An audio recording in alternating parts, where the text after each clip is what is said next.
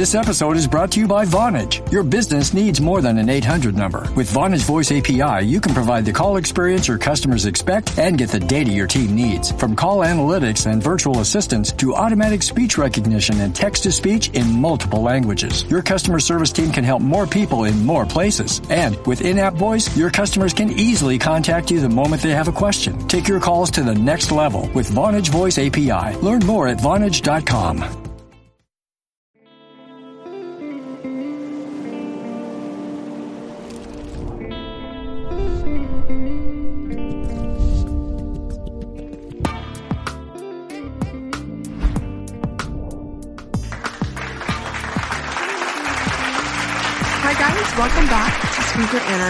This is a wonderful and very, very special episode. I am so thrilled and so honored to have had this opportunity and privilege. Um, and, you know, I can't wait to just dive in. But before I do, I want to give you a little preface. Um, this is going to be a panel discussion, and it's going to be revolving around the amazing, amazing brands that we see coming out of New Zealand um, year after year. You know, I think New Zealand is known for just how rich of an environment it is geographically. I mean, you know, there's so many natural reserves, um, being near the water, the, you know, even the thermal waters and the sea. There's just so much, um, you know, potential there in terms of scientific discovery, um, in terms of healing. So I can't wait to dive in. So I, you know, I want to begin by introducing you guys to the brands that are being represented here today and um, the founders. So I'll begin with uh, Anihana, which uh, we have Sophie Cooper here from Anihana.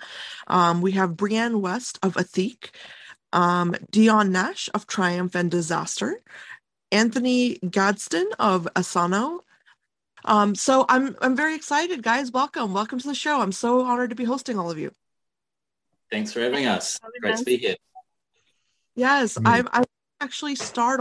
Um, you know, anyone can get started. Perhaps you know we can go down the line as I introduced everyone. Sophie, I'd love for you to start us off. You know, and just tell us. I I really want um to get like that little bit of information about each brand and what you guys are really you know um you know aiming to fill like the gaps you're aiming to fill with your uh, wonderful visions so sophie maybe you could start us off with anihana and where you began your journey and what you were hoping to accomplish with your vision and you know all the good stuff yeah, sure. Um, I'm a bit of a podcast newbie, so I'm a bit nervous, but thanks for having me. Um, my my journey started about six years ago, um, I was a florist for 10 years and I, so I've always loved creating beautiful things. Um, I was working for a lady that owned a soap manufacturing business. So I used to sell the, the, the soaps and the bath bombs with the flowers. Um, an opportunity arose. Um, I just happened to be eight months pregnant at the time to buy this manufacturing business. Um, so I jokingly said to my husband one night, "Shall we buy it?" And um, yeah, a couple of months later, we had a, a new business and a new baby. So it was a very, very full-on busy time for us. Um, so we carried on contract manufacturing soaps and bath bombs for other customers. Um, and then about a year and a half into that, we created our own brand. We were originally called R, so A Triple H. Um, that's it's kind of came from the the sound you make when you jump in the bath at the end of the day. Um, being a busy mom and uh, and a new business owner, it was quite stressful. So it was kind of my go to relaxing thing at the time. Um, and then a year ago, my my husband joined the business full time. Um, we decided to do a full rebrand, so a new name, and so now we're called Anihana, which is also our daughter's middle name. Um, so it was it's, re- it's got really um, strong connection to our family values. Uh, it represents, you know, when when my husband joined the business, and also I was pregnant with my daughter at the time when I started it, um, and it's also Aidan, my husband's late mother's maiden name. Um, and then yeah, as as the the business grew and my kids, I guess I really started thinking more sustainably I, I, realized that I grew up using soap bars. So did my parents and my grandparents. Um, so I really wanted to, you know, carry on that tradition and teach my kids that they can, you know, make better choices. Um, and then we developed the the solid hair care range and the solid moisturizers so um, trying to reduce um, you know packaging by putting it in compostable packaging um, and really my vision is just it's really around self-care and taking that time for you. Um, one of our most popular products is the shower steamers and it's just that kind of in spa like experience um, yeah um, just New to Zealand? relax and yeah. As far as I know, I mean, I feel free for anyone to comment. And New Zealand is known for some of the best spas in the world, right? So it's like that's amazing that you're kind of giving us a piece of that, you know, at home. Especially in the last few years, I think people have been um, forced to be at home, so it's kind of just taking that spa experience and and treating yourself to a few a five ten minute break. Uh, yeah, absolutely. Thank you so much, Sophie. I um I want to move on to I think uh, uh Brianne. Brianne, if you could uh, introduce us to your brand and just uh, kind of walk us through what inspired you and what led to the creation. Sure. Uh, so I had uh, was just fairly new at university, um, and I had just started and sold a couple of businesses that were um, uh, basically uh, the only point to those businesses was uh, money making and uh, while I was, I was studying biology and chemistry at university so i had some, some interesting skills and i really wanted to combine a couple of passions one which was business uh, the other which was my passion for the environment and i've always had this belief that business is the way to solve so many of our social and environmental problems mm. if we do business fairly and equitably right so I wanted to do something a little bit different to the previous two companies and create a product that not only reduced and removed a lot of the consumer waste. So uh, we produce bars of pretty much everything in your bathroom and to a degree your kitchen, like shampoo and bars like Sophie and Anihana, but also um, a few other bits and pieces like concentrates. And um, but I wanted to operate that business as ethically as possible as well. So um, everything from being palm oil free to uh, using direct and fair traded ingredients, and just see how far I sort of could push this ethical model, ensuring that the business was still financially sustainable. Mm. Started in my kitchen, had absolutely no idea what I was doing. Um, made probably more mistakes than good decisions, but um, luckily I met some incredibly clever people along the way, and, and throughout, Ethique has just grown and um, become a bit of a um, a much bigger organization than I probably ever imagined. So we're now available in 22 different countries around the world. Um, but I just had this vision, you know, in the kitchen. I wanted to rid the world of a million plastic bottles by 2020. Uh, we hit 10 million by 2020, so it grew a little bit faster than we imagined. And um, now the goal is to save half a billion plastic bottles, but by 2030. But what I, I, guess the bigger thing for Ethique is beyond making you know beautiful hair and, and skincare products is really encouraging consumers to demand more of their brands and inspiring and showing other businesses that it's totally possible to operate in this way that considers all stakeholders, including the environment, but is still a business that grows fast and is financially sustainable and profitable. Uh, so that's that's sort of our mission and vision and where it all started. I love that. And I love the sustainability component. You know, I was actually reading about how New Zealand is kind of, um, you know, really a, a front runner when it comes to, you know, just educating people on the sustainability aspect. And I love that that's tied into your brand. I think now more than ever, there's definitely a page from that book that we could all, you know, really take and learn from. So, um, really, you know, hats off to you for creating that. That's that's marvelous. Um, Thanks. I yeah, I think New Zealand is um, is a front runner in the environmental movement just because of what we're surrounded by in terms of you know natural beauty. It really doesn't get much better than this. Yeah, yeah, absolutely. Um, Dion, I, I would like to um, ask you to do the same about triumph and disaster and tell us all about how that became. I, I believe you are a professional cricketer, yes? So I would love to also hear about that. Yeah, I was. I'm not anymore. That's a seems like another lifetime ago, but that's um yeah in the the back in the, the, the dirty old nineties. That's how. So I'm showing my age, but um, uh, it's um, it's definitely a relevant part of I guess my the brand story. So Triumph and Disasters, um, you know, it's a masculine skincare brand, um, and we started. 2011, 2011. So, um, and uh, for me, uh, my introduction to business was quite late. I, I retired from sport when I was 30, uh, and then I, I ended up working for a New Zealand vodka brand called 42 Below, which um, was my sort of business 101, if you like. Um, and there was, a, was an exciting time in New Zealand business. They were sort of a young, adventurous company, sort of trying to take on the world in vodka. So, um, you know, peddling booze was um, my my. Uh, it's a long way from skincare, but it was a really great um, introduction to sales and branding and and sort of learning about business for me. And I guess the the evolution from there was for me to try and do my own thing and take those learnings and apply them to it to my own business. So um, that I resigned from that role at 42 Below, which was I was marketing director there um, after seven years of that, and then um, I was sitting in a decided I wanted to do my own business, and I was sitting in a, a, a my last meeting in a, an agency in New York, and the young, the sort of cool hip young guy with a with a vest on and a sleeve um, sleeve tattoo um, pulled out a moisturizer during the meeting, and I remember thinking it was a woman's moisturizer, and I remember mm. thinking, um, oh, I've that that I can do better than that. That's um I, because I, and I, I felt with cricket because it's played outdoors during the day. Um, in the 90s, I had used you know women's moisturizers myself because there were no men's ones. Um, and I had to hide them in the bottom of my cricket bag for fear of getting um, exposed as a, a, a, moisturizer user by my teammates. so I thought, well, um, and I sort of ruminated on this on the plane on the way home from from New York, um, and I thought, you know, something strange has happened. You know, my grandfather had all these pots and lotions um, that he would use, but my father had a, literally a, spray can of, of shave cream. That was the extent of his uh, bathroom um, grooming routine. And I, I, thought, what what's happened over the years? Why have we lost this as men?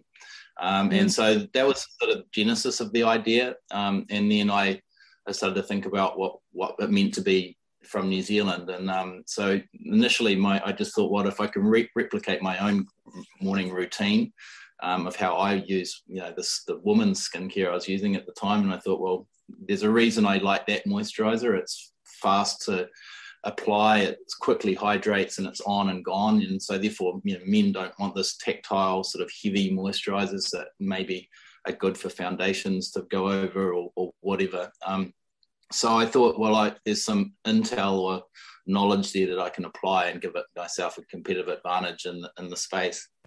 So that was the sort of uh, original idea. The name itself um, came from um, a triumph and disaster comes from a Rudyard Kipling poem called If, um, which is advice about how to be uh, from Rudyard Kipling to his son um, about how to be, how to live a good life of humility and, and honor and, and, sort of how to be a man. And um, one of the lines is that if you can meet with triumph and disaster and treat those two imposters just the same. And the last line is you'll be a man, my son.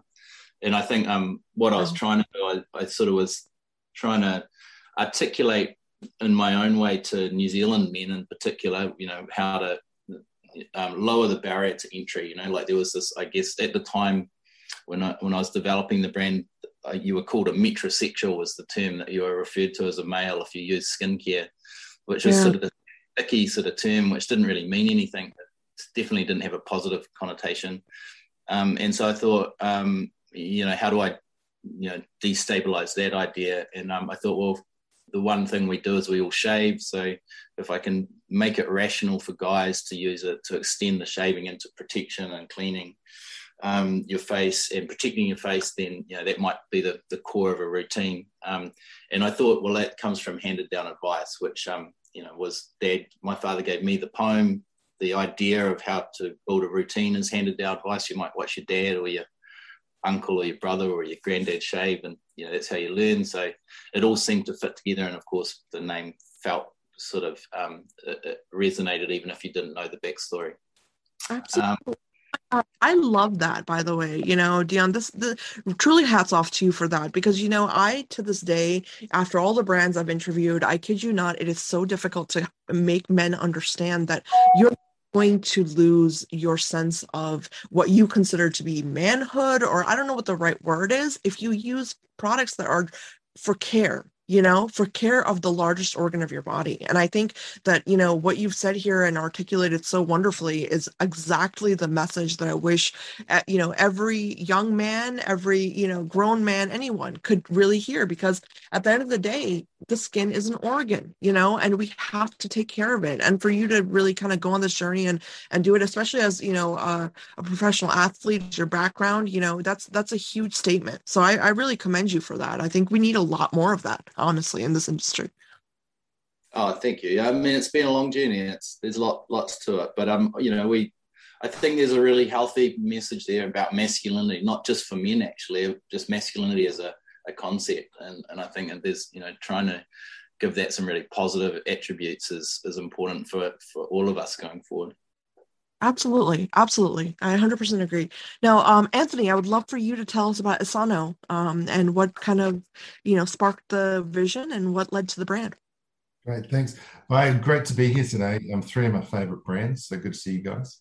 Um, so we started um, we started the business actually 22 years ago, um, showing my age, um, and literally with uh, we started with men's hairstyling products.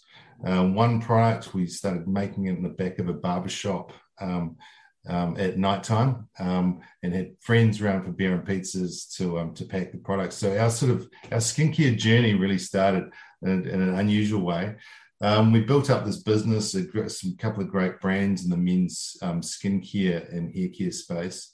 But really, uh, the sort of step change for us in the business um, about nine years ago, our, our wonderful wives were looking for um, great natural products. They were getting much more aware about this that the problems having uh, with synthetic products um, in your skincare um, and they couldn't find anything that was sort of accessible and affordable.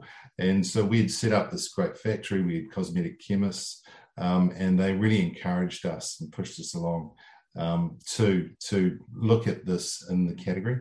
Um, so we launched the Essano brand yeah, nine years ago with six products. Um, we're now you know about twelve thousand stores worldwide. Um, about 200 products within the range across multiple categories.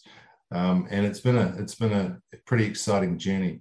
Um, we've been, you know, most of our sales are in Australia at the moment. We've been launching into the US over the last couple of years. Um, and, you know, for us, we're just passionate about, um, you know, offering a natural alternative to some of these synthetic products that are out there, some of the multinationals who have been very slow um, to, to offer a, a good formulations at affordable prices. Um, and um, and sustainability has been a really key focus for us over the last couple of years as well. And and everything we do, we try and do it more sustainably. No, I and, and that's a see that's the thing is like I really really value that about um, just New Zealand in general. You know, I think there's a lot of um, awareness, a lot of conscientious, you know, buying. Like the consumers are more conscious of this idea of, you know, we need to be uh, be kind to our environment. You know, and I I I say that that's because the land is beautiful. You know, I've been to New Zealand. I absolutely love it. It's absolutely gorgeous. And so, you know, I can imagine if you live there, you don't want to ruin you know what's so perfect um, which is nature. But i also i wanted to ask you actually anthony because i know that you guys are um, very independent in the sense that you have an in you have in-house chemists um, you know you have a lab on site and i find that to be extremely extremely interesting because the more and more i dive into skincare brands i realize that you know a lot of it is outsourcing or a lot of it is kind of this like cookie cutter model that many brands adopt right? And it's um, for me, I feel like that that's counterintuitive to uh, true innovation. So I'd love for you to speak on that experience a little bit, if you could, um, about yeah. having assets. Yeah, I think that's a really good point. I think um, uh, you know one of our competitive advantages has been our speed to market and our innovation. We've got an amazing group of cosmetic chemists with international experience. Uh, we've got great sales and marketing people that can see trends coming. As we all know, you know, natural skincare um, that you know it's evolving so quickly. You know that it's accelerating even the last couple of years. There's so many new brands coming to market. Um, a lot of D2C, a lot of trial. Is uh, what what's what's difficult at times is trying to determine what's actually a fad and what's a trend. And, and and the important thing is not to chase all the fads because they tend to come and go very quickly. Um, but for us, you know, it has been a real advantage having our own uh, our own factory um, based in Auckland Um, it means we can identify trends. We can get products to market within six to nine months, which is pretty quick um, these days, um, compared to multinationals where they can be researching for you know two to three years at least before they before they get something to market. So that certainly has been an advantage. And because we don't contract manufacture for anyone else, it means we can just focus solely on on the brand and the consumer. Everything we do is really focused on on how do we service the consumer better? How do we um, develop products that are going to really resonate with them? And so a lot of research goes into that but um, yeah certainly having having our own factory is a, is a huge advantage. Yeah absolutely i can imagine and i think that that's truly the you know it, it's the way to go you know I, I really believe that. I, in terms of like the future of skincare and the future of beauty products i think there need to be more options available to amazing entrepreneurs that allow them the creativity the creativity and the creative freedom to um, you know customize more you know according to their vision rather than the vision of a manufacturer. You know i'm very passionate about that topic because i think a lot of brands fall into that hole of you know well i have to do what the manufacturer is telling me. And it's like well that's defeating the point you know of you having a vision. So um yeah, yeah. Yeah, I mean it is, but it is. Uh, it has been a 22 year journey to sort of get there. It's um, it's um, having your own factories. You know, creates a whole you know whole other set of things to worry about. But um, but yeah, it certainly is an advantage. Now, I want to actually, you know, take this to a more like overall panel discussion where I'd love to hear everyone's um, viewpoint on this uh, idea of what is natural. You know, what is natural um, I guess sourcing and using natural ingredients. Um, Sophie, I would love for you to get us started, you know, in your own uh, mindset. Like, what do you consider when you think of that word, and when you think of it, especially as an entrepreneur? You know, I know that you mentioned you're a mother, and I, I am, you know, very curious because these days I notice that a lot of children's uh, products, whether they're bath products or whatever, they're also leaning towards this idea of natural ingredients. And I would love to get your take on that. So if you could get us started with this uh, this discussion.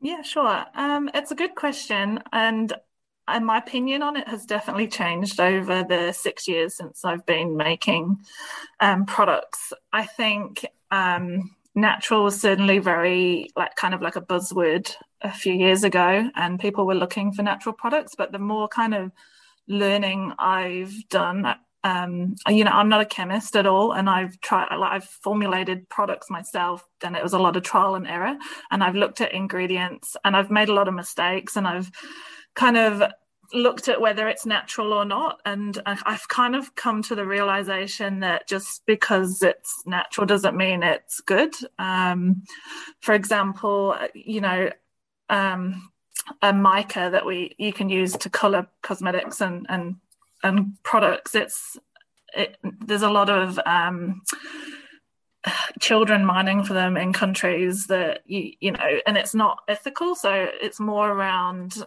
I would personally be looking at the like if it's sourced ethically and whether you can actually get a, a lab made synthetic version um, which is just as good and maybe nature identical, but there's no children harmed in the mining of it. Um, uh, yeah, definitely would be looking more around the sustainability and ethical sourcing what on, and I wouldn't make a decision on whether to use an ingredient whether it was just 100% natural because you know natural it doesn't necessarily mean good. Um, but then you know it's it's just a lot of learning. I'm still learning as I go, so I, I might be wrong on some of those points, but that's just my my opinion at the moment. I think it, makes a lot of sense. And I like that you tied in the word sustainability because I think the real question should have been worded differently from my end in terms of natural yet sustainable, you know. And I, Brianne, I would love for you to add to this uh, discussion about that because, you know, I know sustainability is at the core of your brand. And, um, you know, what does that really mean in terms ingredients and sourcing them to be as safe as possible? And, you know, all of the things that we want to know as consumers. Yeah, I mean, Sophie's bang on. Natural is a buzzword that is largely meaningless. Um, natural does not mean safe. Um, arsenic is naturally occurring, and you definitely don't want to rub that on your skin. So, natural as a as a descriptor is is not as helpful as consumers have been led to believe. And unfortunately, it is a word that has been greenwashed into meaninglessness.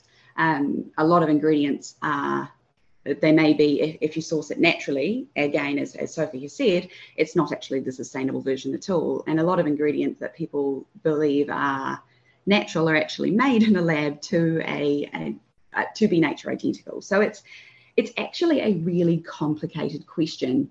Uh, when i formulate products uh, whether an ingredient is natural is irrelevant what it needs to be is uh, have no scientific evidence or even sort of hints or concerns that it has um, any uh, problems for human life, but also the environment um, and health in general. Um, it's also got to be sustainably sourced and ideally, if possible, um, so if it's something that's grown, so directly traded or, or fairly traded.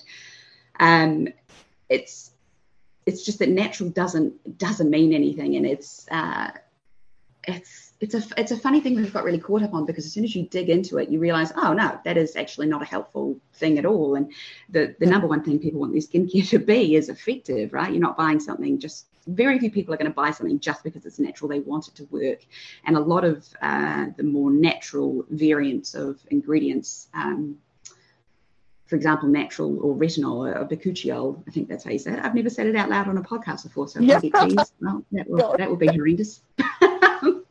um, bakuchiol is, you know, it's, it's touted as natural retinol, but it's it's nowhere near as, as clinically effective. So it really depends what you want. I understand people's concerns that synthetics made in a lab sounds like it's chemicals, and that you, we, a lot of consumers have been educated that that is really dangerous and harmful. But what you need to, of course, remember is that everything is chemicals, and it, chemical is not good, bad, or otherwise. It just simply is. Um, you know, water is one of the greatest solvents on earth, uh, but it's really yes. quite important for life. So it's a hard question to answer because it's a very complicated subject matter, and it, it uh, it's a hot button for a lot of people and a lot of brands. Well, I want to actually ask you also as a follow up, you know, how does the vegan conversation come into all of this for you? Like, you know, creating a sustainable brand and then also having it be vegan. Like, how is that? Has that been difficult or has that just been in synchrony, you know, in synchrony with uh, faded yeah. out there for me at the end, so hopefully you didn't add anything on there. But um, uh, in terms of veganism, uh, I don't see why you would need to add animal products into cosmetics personally. So it has never been anything that we've ever really thought otherwise around. Um, it's it's just again, it just is. It's something I, I there's no need to use animal products in cosmetics for me. Right. End of story. So it's it's very easy to avoid, in my opinion. Again, rightfully or wrongfully. Makes sense. That makes sense.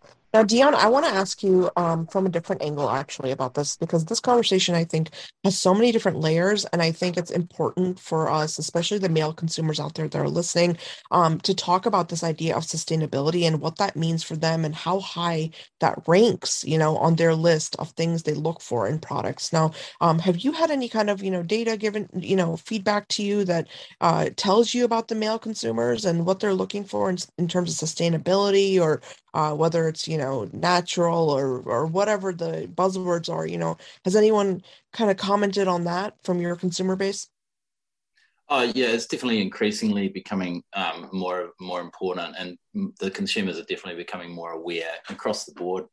Um, I mean, I've always taken the viewpoint though that I mean it's just a baseline, you know, to be clean, to make the cleanest products you can and the safest products you can, is is sort of like, uh, you know, the, the baseline point. And I always come back to what we're trying to do is make the best skincare we can. Uh, that's better than all the other skincares. And and the but of course that has to be part of that equation has to be that it has to be good for the environment, good and sustainably sourced and, and made and and have an ethical side to all of it, its impact. But you know, we've always said right from day one, you know, 11 years ago, ashes to ashes. So everything we every product we make washes off once you jump in the shower. So it all ends up down the downstream. And so, you know, everything flows to the sea. I love those. Um, and you know, you walk down the streets and you see the drain pipes and it floats, everything flows to the sea. And it, it applies so perfectly to skincare and hair care products um, and, and anything really that you're putting on. Um, and so I think that that idea, if you know that everything is flowing downstream, it, it just puts a, a, an onus on you as a as a brand and as a manufacturer to, to be making things that aren't toxic and aren't going to be creating you know impact downstream that, that that's avoidable so I think like there's sort of just a baseline, and I think New Zealand brands generally, I, th- I think, um, you know what Sophie and Brianne have said, it is a really complex. The more you get into, you can get tongue tied around natural and and the whole thing. But I think that probably the easiest way is to step step back from it and say, you know, what we're all trying to do, and I think what New Zealand brands generally are just really really um, upfront about is sort of traceability and and sort of an earnest sort of um, transparency with which we're creating our brands. And we're trying to collectively as a country do the right thing because we are so aware of the impact. Um, and I think that, you know, that that's the message I would try to get out there is, you know, there's always new technologies, there's always cleaner, safer uh, evolutions of the ingredients you're using. And I think part of being a good uh, business person or brand uh, in this space is that you are constantly reviewing, evolving, and refining, um, and trying to be, uh, you know, better both from a from a performance level, um, but also from, uh, you know, your your footprint and, and the impact you're having. Absolutely, yeah. I think you brought up some really, really excellent points there um, especially you know concerning new zealand because you know it's it's always been my hypothesis that you know because you know for example in the west you know america is so landlocked right? So many of our states are so landlocked. There's not a lot of water around us. Um, we're always looking at you know kind of the same thing all the time versus new zealand where the you know the geography is just so diverse and there's just so much to see and and really actually observe you know as a human being. I think the impact of um, you know understanding what we're doing to the earth and what we're putting out there and what that leads to downstream is actually more so in the face of the consumers. And i and i wonder if that translates you know in terms of how uh, people are manufacturing things here versus you know somewhere like new zealand because you know a, a lot of times i think when you don't see it firsthand it kind of escapes your memory and it escapes your you know your foresight. And so you know i would love for you to actually anyone um anyone here to comment on that in terms of what the actual culture is like in new zealand when it comes to just people being more aware and being more mindful. I, th- I think we i think we uh, uh, have have our own versions of greenwashing and i think we have challenges too of uh, working with manufacturers who who maybe aren't as on board with with the direction and probably want to cut some corners. So i think you know, the, the, the challenge for us is to live up to the reputation that maybe New Zealand has, but needs to to to live up to a little bit more. So I think we, you know, we have our own set of challenges. We're certainly, I think, as consumers and and and brands, very much um, aware of it and want to live up to it. But there's a job to do here in terms of um, making sure all of the um, the vertical parts of that process, from packaging and to manufacturing to you know, even our distribution channels are, are living up to it. And, and the job's not done. I'm sure the other, um, everyone else on the call would agree, but um, you know, it, it's definitely a collective effort needs to be required to, to live up to it and, and put it and hold ourselves up to that standard that we, as a country, we want to be held to. Right, right, absolutely. I love that. Thank you so much for for that. And I completely agree. I think everyone can really, you know, learn from that. Now, Anthony, I want to ask you. You're gonna get this. you're gonna get this angle from me because you do manufacture your own line, and you know, you do have the lab. And I really want to get your um, just perspective, you know, about the hurdles, the challenges, or even you know the triumphs you know about of really creating a line that is sustainable that is ethically sourced and all of these great words you know how has that been for you you know being different being kind of on your own you know and not having someone else that's doing the work for you you know what's that been like for you so I think um, yeah, the conversation certainly has changed since we launched the brand. Um, it's about you know safe for the environment, of course, but safe safe for people um, to use. Um, and I think that's that's really important. Um, the sustainability piece often gets confused with um, with safe and, and, natural in terms of formulation, um, but it's it really comes down to effectiveness. I think you know um, I think we certainly are ahead of the world um, in in terms of formulations, in terms of expectations around sustainability.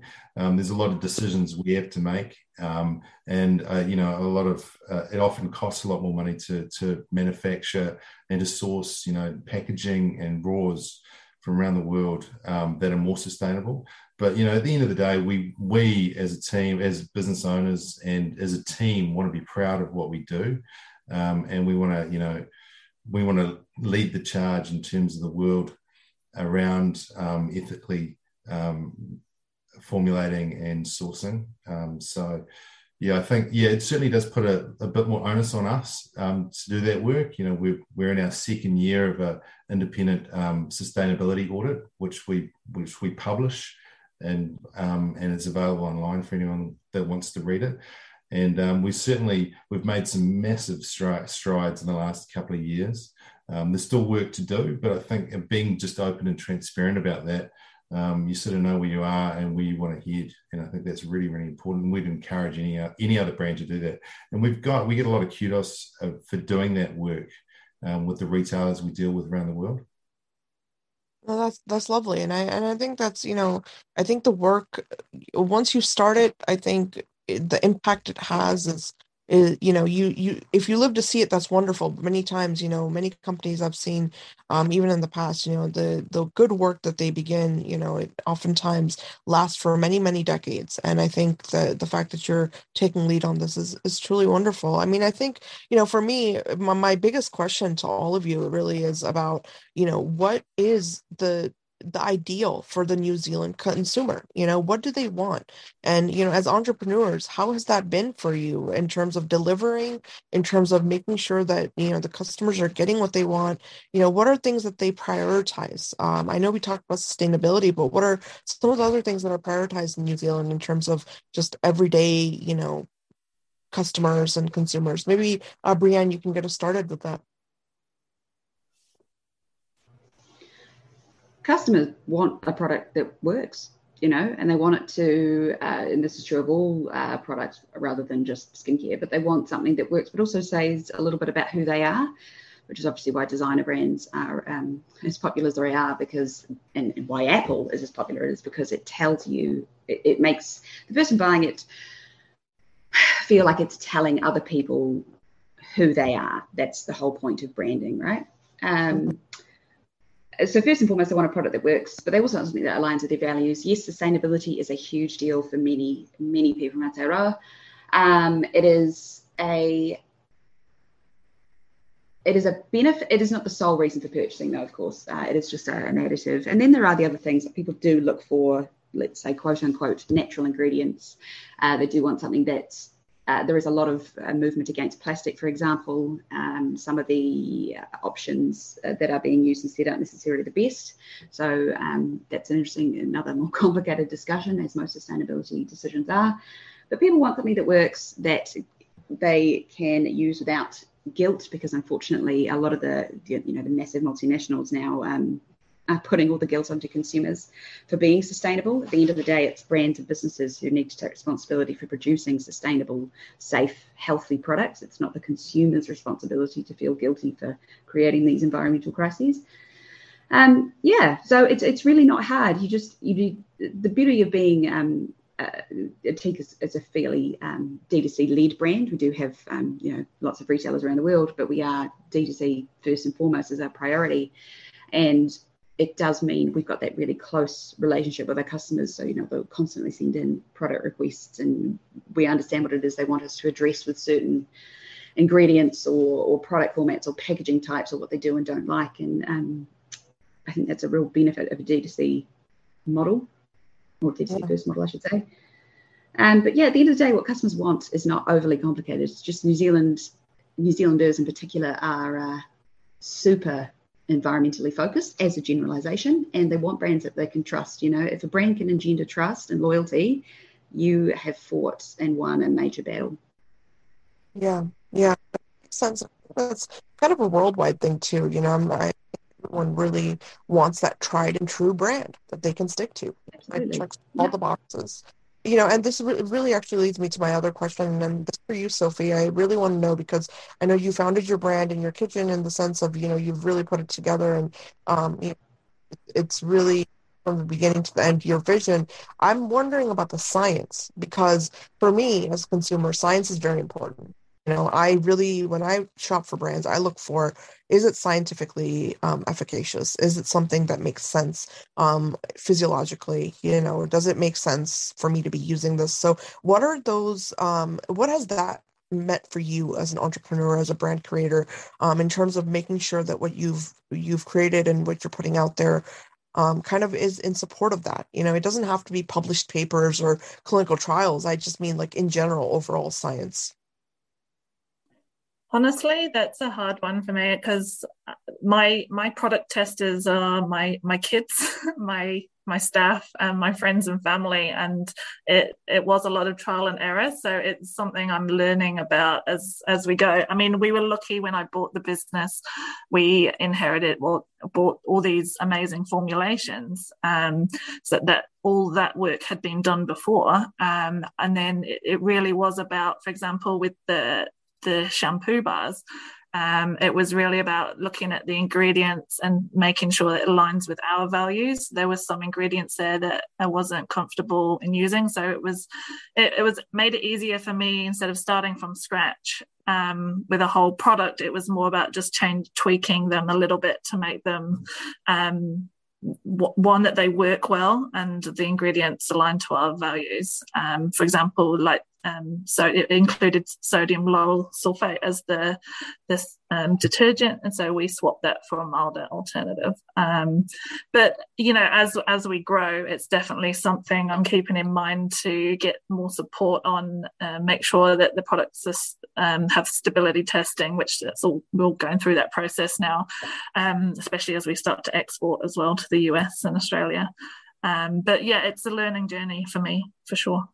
Yeah, no, it makes sense. And the reason I asked you wasn't, I'm sorry if I put you on the spot a little bit there. It, it, it wasn't for that. It really was because I, I wanted to kind of hone in on the point of, you know, I think good science begins from just, you know, tried and true consumer experience. And, you know, especially you had brought up the idea of shampoo bars, right? And I think I'm a huge fan of that um, kind of product because for me, I, I'll, I'll be honest with you guys, you know, when I first started using certain shampoos, I was breaking out profusely. You know, it was like impacting my whole health, you know, my skin health, and then how I felt about myself. And I realized that, you know, just because a brand that is huge, you know, it's a mega brand, billions of dollars behind it, doesn't necessarily mean that they're doing something scientifically right. Because clearly my skin is showing that. You know what I mean? So when I say like if it if it's scientifically backed or if it's scientifically viable, it's my my real question there is, you know, has there been a positive review and a positive reaction by the consumers because um, you know now that we're approaching this field of dermatology more and more with skincare people are getting more curious.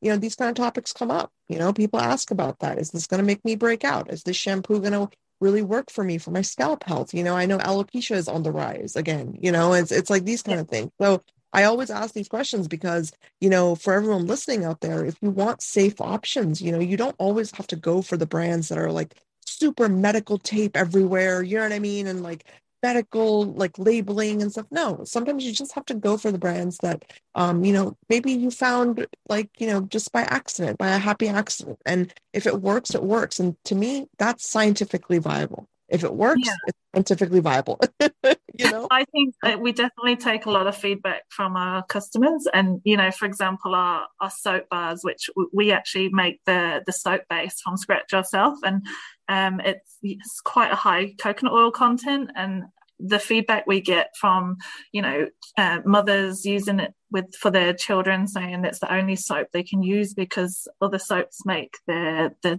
them break out in eczema. Um, and and just you know getting that feedback is just kind of validated that we're we're making products that people like and they don't break out using them. Um, and yeah I, yeah just listening to the customer coconut oil is actually really great, by the way. I'm glad that you brought that ingredient up because I have been trying, I kid you not, I've been trying to convince people about how great of an ingredient this is because when I, you know, when I was younger and even in India, I'm from India. So, you know, in India, the common uh, natural practice and cultural practice is to use coconut oil for babies, you know, for young children and as a hair massage. And the reason they do that is because it's the safest oil that you can use for children. It doesn't have any detrimental effects. You know what I mean? It it leaves you with a nourished scalp, a nourished, you know, overall healthy scalp. So I, I love that. I love that you have that in your product. Um, it's in nearly, no, sorry, it's in nearly all of our products. I love it. It's a great ingredient. Yeah, yeah, absolutely.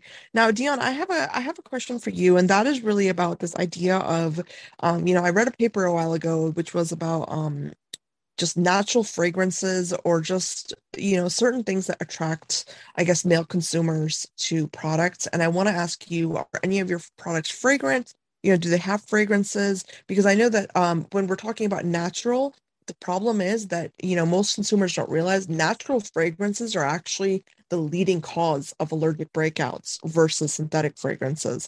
And um, this always is very interesting to me when i look at the male consumer because i know men are very you know there's a whole different mindset there so i would love to get your feedback on you know what are some of the things that you had to really kind of you know uh, i guess weed out or filter out when you were creating your products um, in that way yeah. Um, sorry, I forgot I, whether I had my mute on or not. Um, yeah, the um, we we we do use um, fragrances in in some products uh, at quite low levels, but we've we think that the fragrance is actually a really important part of of skincare, especially for men. Um, you know, it's one of the things that if you feel like it smells good when you're putting it on, as opposed to uh, you know something that puts you slightly off, that that initial experience is really important.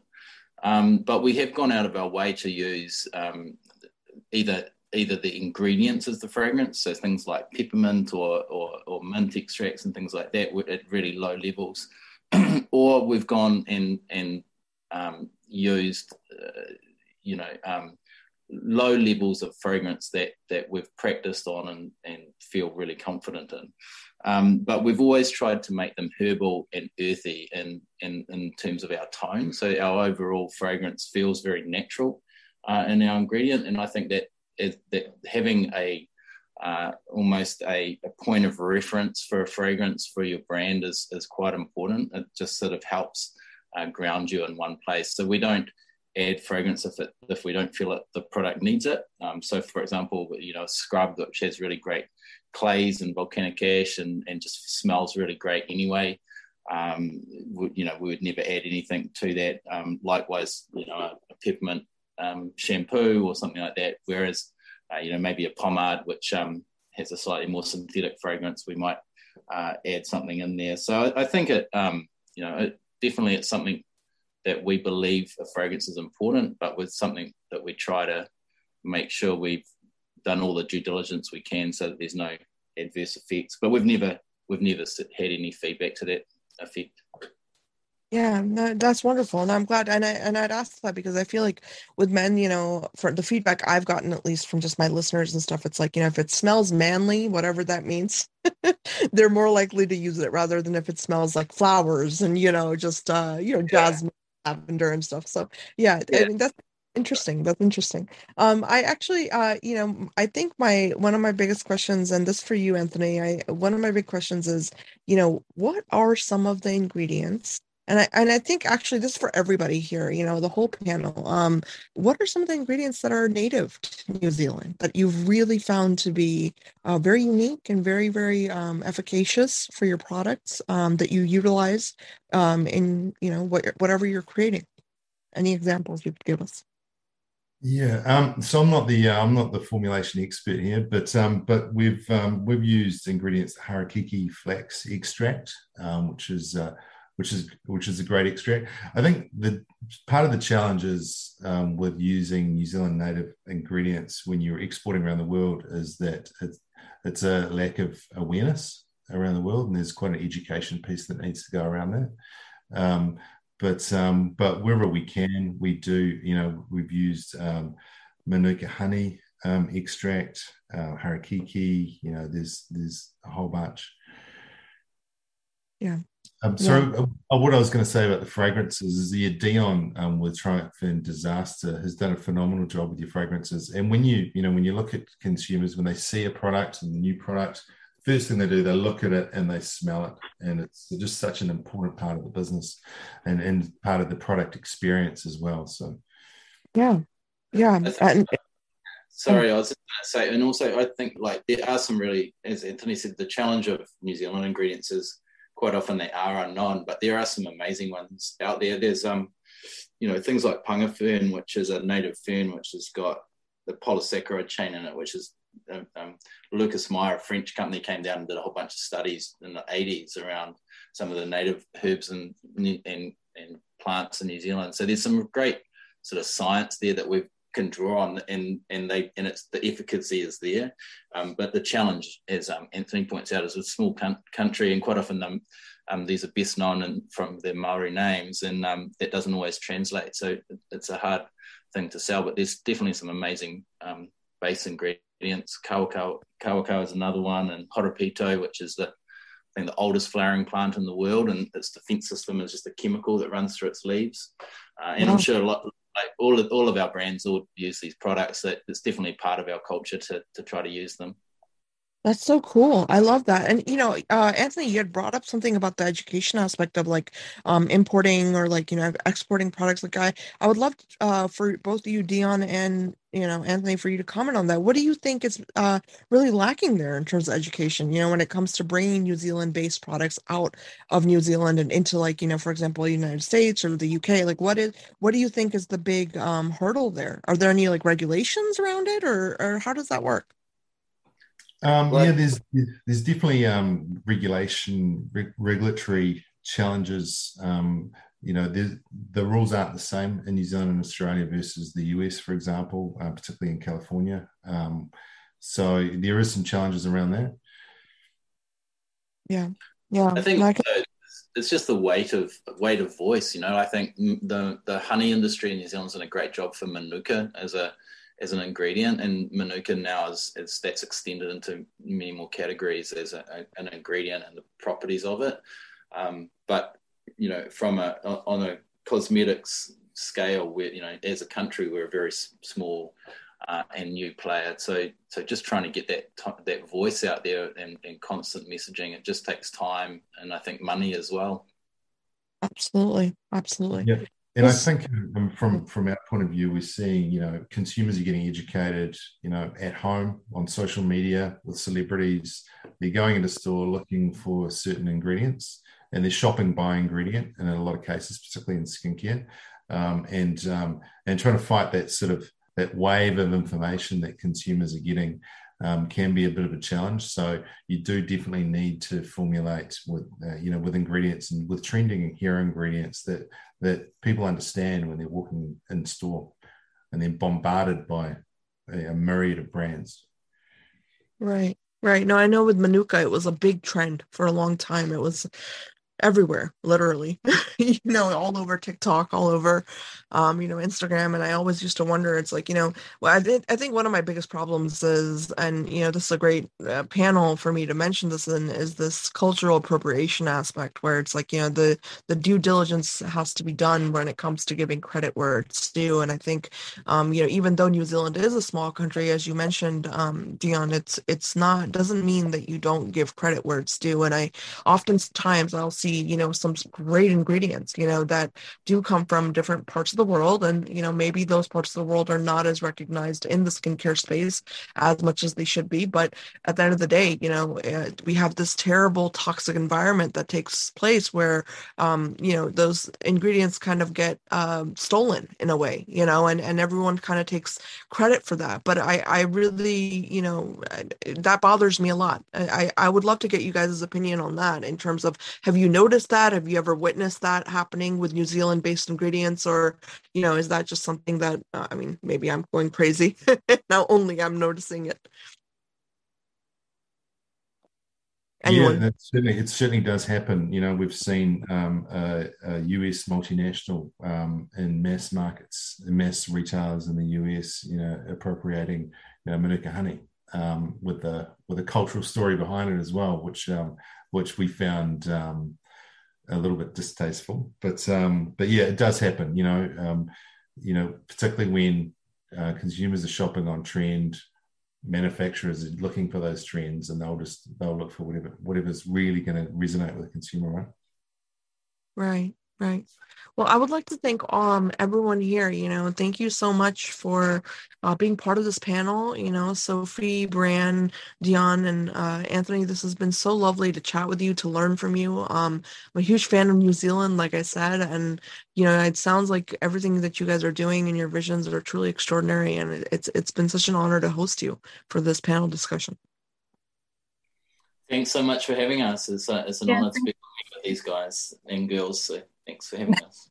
Yeah, thank you. Thank, thank you. It's so cool to learn everyone's founding stories. Sorry. Sorry.